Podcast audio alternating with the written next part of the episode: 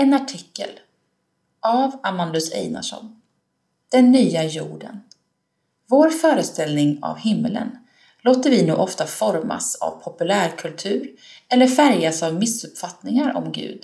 Den verkliga himlen, den som Bibeln talar om, verkar vara något så mycket större och verkligare än vad vi kan föreställa oss här och nu. Gud är en god Gud som gett oss en fascinerande skapelse.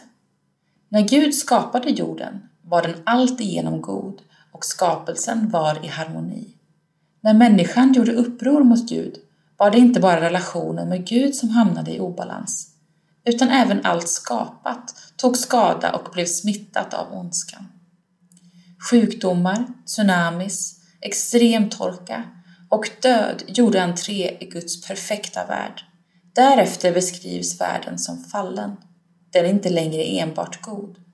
I Uppenbarelsebokens sista kapitel som handlar om himlen sitter Gud på tronen och säger Se, jag gör allting nytt. Gud kommer att ställa allt till rätta.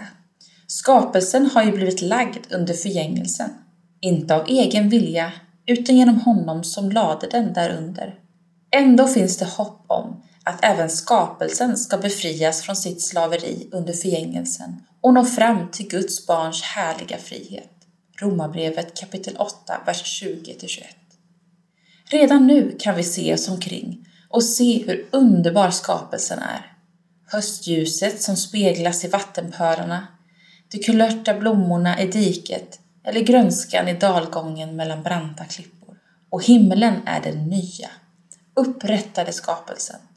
Det är inte en plats uppe i atmosfären bestående av moln och bebodd av bevingade bebisar. Det är inte heller en inaktiv, tråkig och tom tillvaro. Himlen kommer att likna jorden, men vi kan förvänta oss en ännu mer maxad tillvaro i den nya skapelsen. Att längta dit är bara naturligt.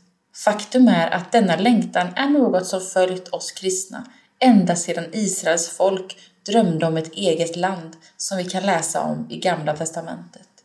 Bibeln talar om att vi redan nu har vårt medborgarskap i himlen. Det innebär att himlen är vårt riktiga hem och att det är där vi hör hemma. Det är spännande att spekulera kring hur våra nya kroppar kommer att se ut och om det kommer finnas nya färger i himlen. Men det största är vem vi kommer att bo med. Vi ska dela boende med Gud själv. Som ett förlovat par som längtar efter att få gifta sig och börja dela liv, hus och hem på riktigt, så får vi nu längta efter den dag då vi äntligen ska få vara tillsammans med Gud i himlen. Vi som är kristna liknas faktiskt vid en brud som ska få förenas med sin efterlängtade brudgum. Ibland får vi smaka på den himmelska glädjen redan här på jorden, men det är först i himlen vi kommer att få erfara den fullt ut.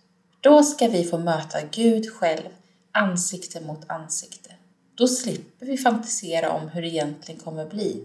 Då är det verklighet på riktigt.